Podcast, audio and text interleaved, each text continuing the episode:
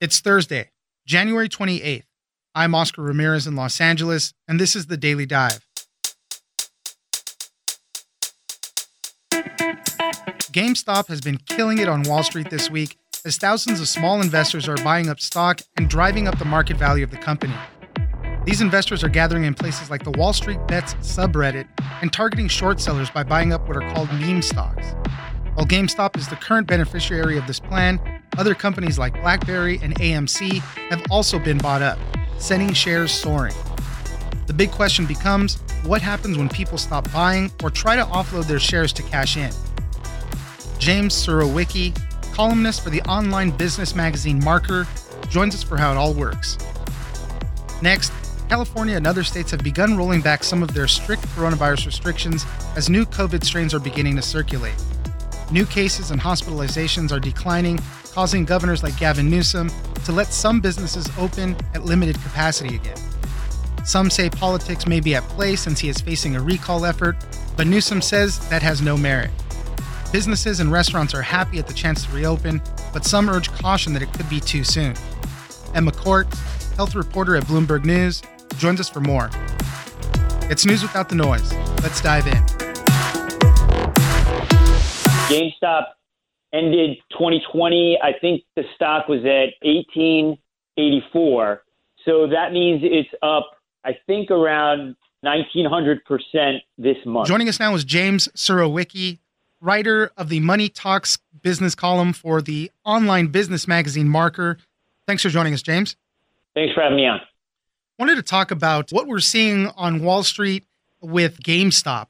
GameStop stocks have been rising like crazy. When I checked it last today, right before we did this interview, and it changes constantly, so it could be different. The GameStop stocks were trading at $328. You know, so it's just had this big, huge rise.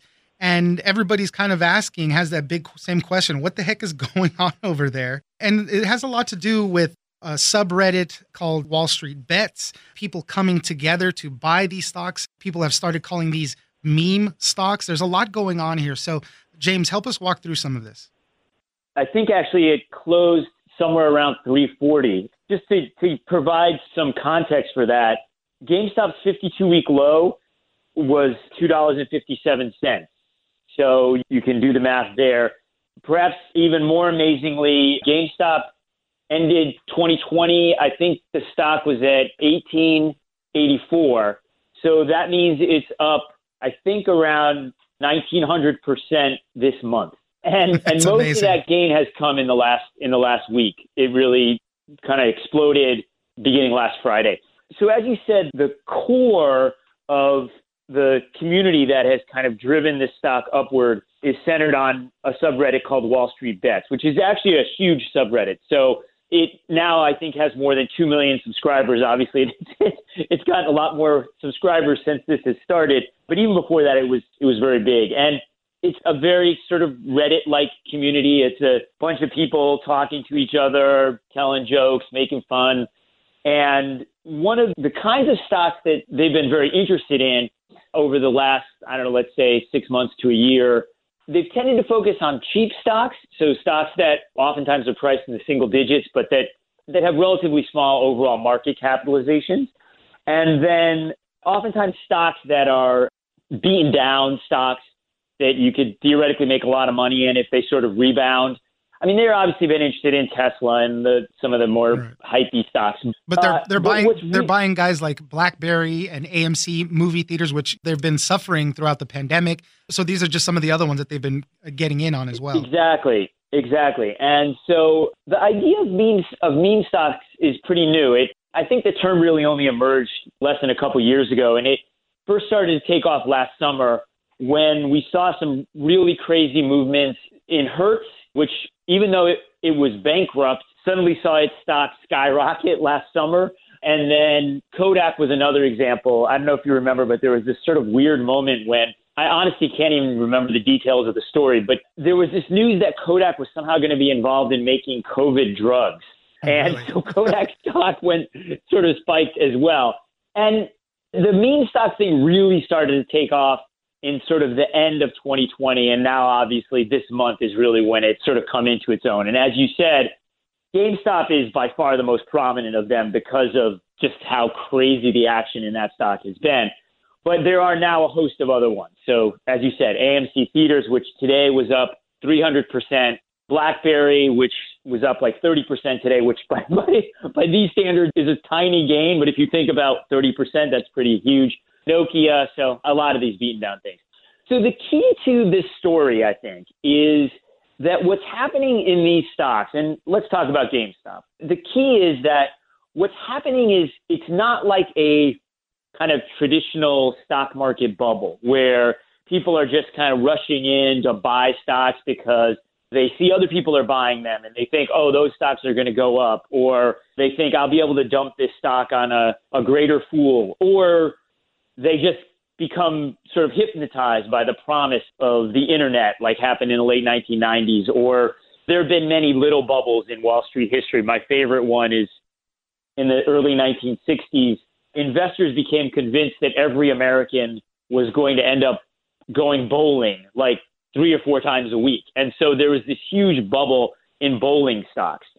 This is very different from that. What happened on this Reddit, on this subreddit, was that people recognized that GameStop was not just very cheap and had a relatively small float. In other words, there aren't that many shares outstanding. But they also realized that a huge percentage of that float, so by some accounts, all of the shares plus some, were being sold short by short sellers. Right. So short sellers were basically betting that GameStop's stock was going to continue to fall. And the reason that's important is that when a stock starts rising sharply, if it's been heavily shorted, what oftentimes will happen is that short sellers will have to buy the stock back in order to, the phrase you know, on Wall Street is cover their shorts because they don't necessarily want to keep their short as that stock keeps rising because if they do, every dollar it rises is another dollar they've lost. And so if short sellers can't take the pain, they buy the stock. Well, when short sellers buy stock, that obviously helps push the price higher. So if there are more people shorting higher above them who maybe don't, you know, that sends the price higher. That means there are more short sellers who are getting pain inflicted. They may say, okay, I can't take the pain. They buy the stock, etc. And for GameStop as a company, they're selling physical games. I thought they were maybe getting a boost because they were a player and selling the new Xbox and PlayStation consoles. But, you know, really, those types of things are trending more digital, buying on the digital marketplaces. So, what kind of future does GameStop really have in that sense? So, when they all got together, as you mentioned, the short sellers are having to buy things back. So, the price is going up. What happens when they start selling that off now to make their yeah. profit? You know, what happens when it doesn't keep rising?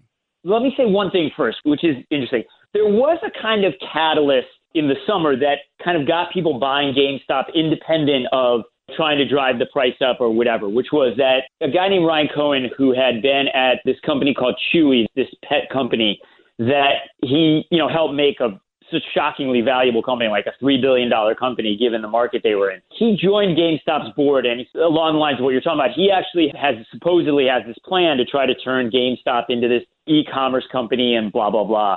So that was one of the things that first got people interested in maybe taking a dip in the stock. But what really happened was as that price started to rise, and then some short sellers said, "Oh, wow, it's a, even a greater, better opportunity to short." Then people started to say, "Wait a second, we can actually game this thing." So they pushed the price higher. One other thing they did, which I won't go into the details of because it's a little complicated, but they've also used options trading to help boost the price stock basically what they're doing is they're creating these kind of positive feedback loops. So that is to say, they're doing things that drive the price higher, which in turn makes the price go higher. So that's been the strategy they're using. It's actually quite clever. But the problem, as you said, is what happens when when the number of buyers drops off and people want to cash out to realize their profits.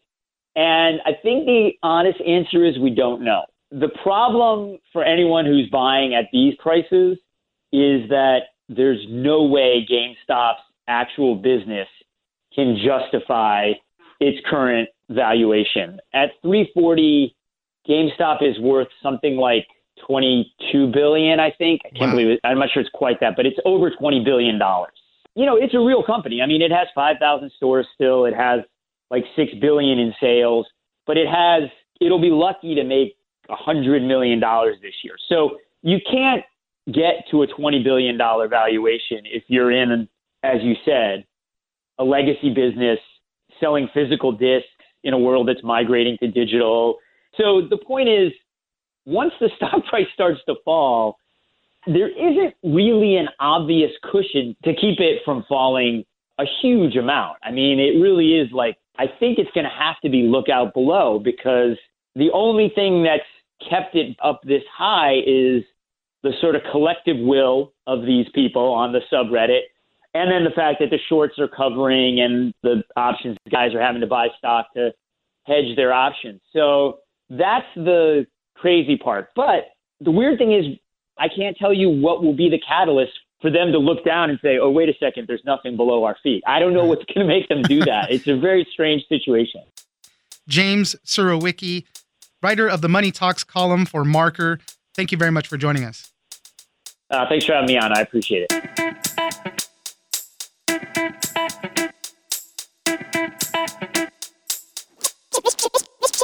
We are in a position projecting four weeks forward with a significant decline in the case rates, positivity rates. We are anticipating decline, still more decline in hospitalizations and more declines in ICUs. And that's why we're lifting that stay at home order. Joining us now is Emma Court, health reporter at Bloomberg News. Thanks for joining us, Emma.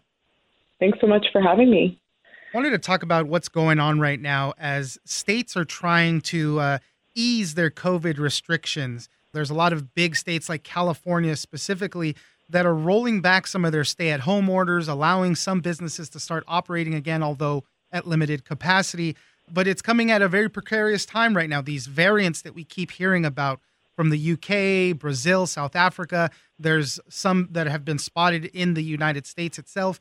So, Emma, tell us a little bit, you know, kind of the balance that the states are having to work through right now as you rightly point out, we are seeing states starting to loosen some of those COVID precautions at this time. You know, we've been in the biggest surge of COVID 19 for a long time now. And as those national numbers are starting to come down, we're seeing case counts declining, hospitalizations coming down, the trajectory of the pandemic appears to be easing. We're seeing states rightly take action and say, we think we can allow some kinds of economic activity to restart. For instance, in Illinois, you know, saying after months of not allowing indoor dining, that you know, indoor dining can resume in, in Chicago and suburbs.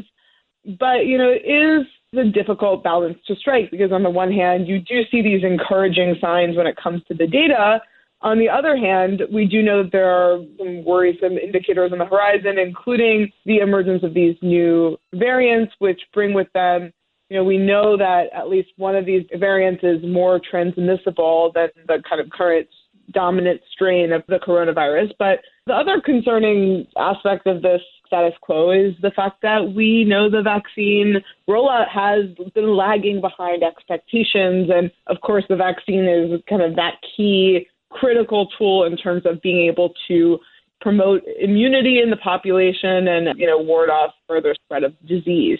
On that front, real quick, the CDC released some numbers. They said that about 45 million or so vaccine doses have been sent out, but really maybe 23 to about 25 million vaccines have been administered. So we're still playing from behind there. And the United States has a population of 331 million. So a long, long way to go on that front. We also know this is a vaccine where you know it remains to be seen, but we've we've heard a lot about hesitancy among Americans, people being concerned maybe they were developed too quickly, and and and being worried about things like anaphylaxis, you know, these severe allergic reactions which have been reported in the context of these vaccines, but are, as far as we know so far, extremely rare. So there are factors around the vaccine rollout that still remain to be seen in terms of how successful it'll be. And we know there have been a, a number of logistical issues in terms of just getting those doses to the sites and getting them in people's arms that are still kind of being worked out at the moment. Let's talk a little bit about California. Obviously, a huge state the governor there, Gavin Newsom, had these stay at home orders, restaurants, and uh, he closed outdoor dining at restaurants, was a huge thing for local restaurants and businesses. So now we're seeing caseloads go down, hospitalization go down, and these restrictions are being loosened up. There's still a lot of people that say, hey, wait a minute, we could be moving too fast. Going back to that balance again that we've been talking about, there's a lot of other people saying, well, politics was playing a role in this. Governor Gavin Newsom is facing a recall effort, and that effort has almost the amount of signatures they need to put it onto the ballot. So some people were saying politics was playing a part in this as well. And of course, Newsom has denied that politics are playing a role in this. The state has been pretty firm in saying this is based on the numbers we have, right? The case numbers, factors like declining hospitalization and test positivity rates, and this expectation that the availability of intensive care beds is going to improve. So that's what we're definitely getting out of the state. I think what's really interesting about California and has been kind of a consistent factor throughout this pandemic has been that California has almost sort of stupefied experts in terms of why has the situation in California been consistently so concerning, even though California famously early to impose restrictions, quick to take the kinds of measures we've heard experts advocate for. And it's led some people to think maybe the issue isn't the measures that the state has taken, but more this question of adherence to those measures, and specifically, are these measures so strict that people have decided, you know what, you say I can't eat outdoors at a restaurant, well, I'm going to go gather in my friend's apartment and without a mask, and we'll all get sick there. I mean, obviously, that wasn't the intent. I live in California, and anecdotally, I can say that's kind of true. People have been driven in, and they are still gathering with their family members, and we know that these are these points of transmission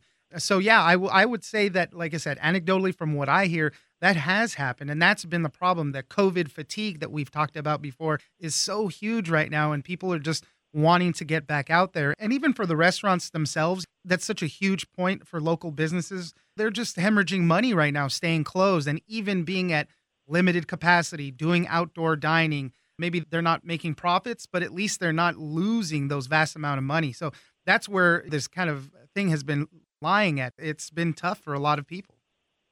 And the point you raise, I think, is a really those, that sort of anecdotal those stories is an interesting one. I spoke with a public health expert who said, you know, we know from other kinds of diseases like HIV, for instance, or other diseases where you can impose different kinds of approaches to trying to prevent it or, or stave it off. That you know, encouraging this idea of like abstinence only, like almost like in sex ed, like that you should just not do anything at all doesn't work as well as trying to mitigate risk, you know, different levels. And so he said, you know, California took this approach.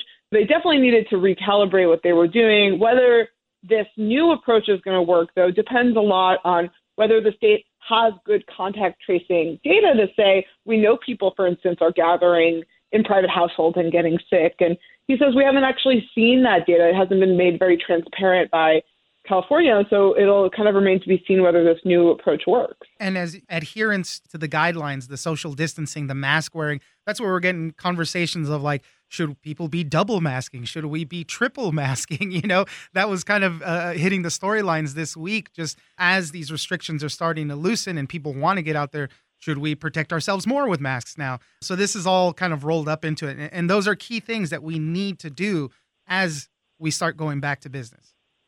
This week, we also got a report from the CDC, which said that school reopenings could be done safely if you took all the right precautions and also if you took steps to make sure transmission in the community at large was minimized and was as controlled as possible. And so when you're talking about, for instance, in Illinois reopening indoor dining and restaurants, it is an interesting question of, well, what about the schools? Are we relaxing all the same kinds of measures we relaxed before? Are we trying to do this smarter, do this in a in a way that could have more impact, you know, in terms of social and educational programs? Emma Court, health reporter at Bloomberg News. Thank you very much for joining us. Thank you.